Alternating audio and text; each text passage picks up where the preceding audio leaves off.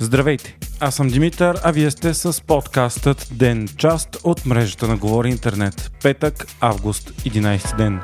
Двама души са арестувани днес по нареждане на Европейската прокуратура. Над 100 служители на МВР и ДАНС са участвали в мащабна акция, ръководена от Европейската прокуратура, при която са претърсени десетки адреси на 28 места в цяла България. Разследват се за употреби с евросредства и пране на пари, свързани с два проекта за модернизация на железопътната ни инфраструктура на стойност над 241 милион евро. Първият проект засяга участъкът между Костенец и Септември, финансиран с европейски пари за над 130 милиона евро, а вторият е на стойност над 111 милиона евро за модернизация на участъка между Оризово и Михайлово. Получател на средствата е Националната компания Железопътна инфраструктура, а договорите за строителство са възложени на две частни компании с международно участие. Двата проекта все още не са изпълнени, но пък за сметка на това са били преведени няколко транша от сумите. Изпълнителите са заподозрени, че за кратък период от време са извършили фиктивни парични преводи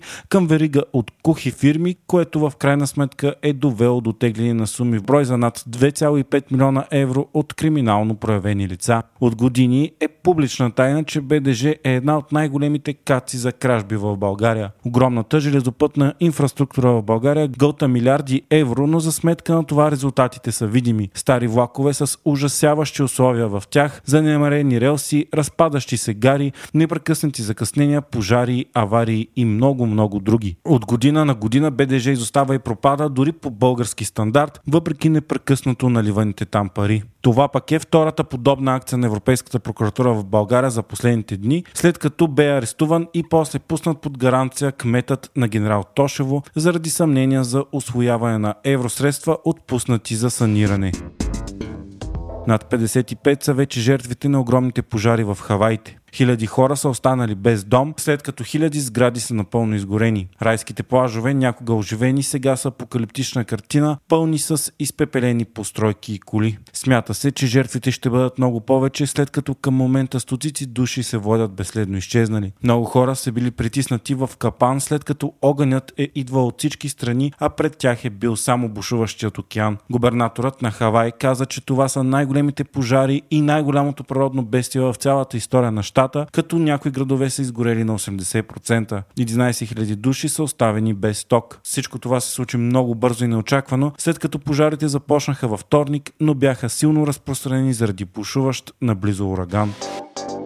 Паметникът на съветската армия в София няма да бъде премахнат тази година, съобщи областният управител на София Вяра Тодева. Причината е, че трябва техническо време за да се задейства и изпълни цялата процедура. През март тази година столичният общински съвет реши паметникът да бъде преместен и сложен в музей, като възложи на кмета на София да поиска това от държавата. На 2 август Министерския съвет пък промени статута на паметника. От публична държавна собственост той стана частна държавна собственост. Така управлението на този имот вече е изцяло в ръцете на областния управител. Всичко това доведе до силно недоволство от страна на русофилските партии и организации у нас. След решението от формация Левицата изградиха палатков лагер пред паметника, за да го пазят. Възраждане пък обявиха готовност за денонощни патрули в района, които да не позволят той да бъде преместен, а от БСП обявиха, че техни симпатизанти ще го пазят с телата си. Вие слушахте подкаста Ден, част от мрежата на Говори Интернет. Епизодът подготвих аз, Димитър Панайотов, а аудиомонтажът направи Антон Велев.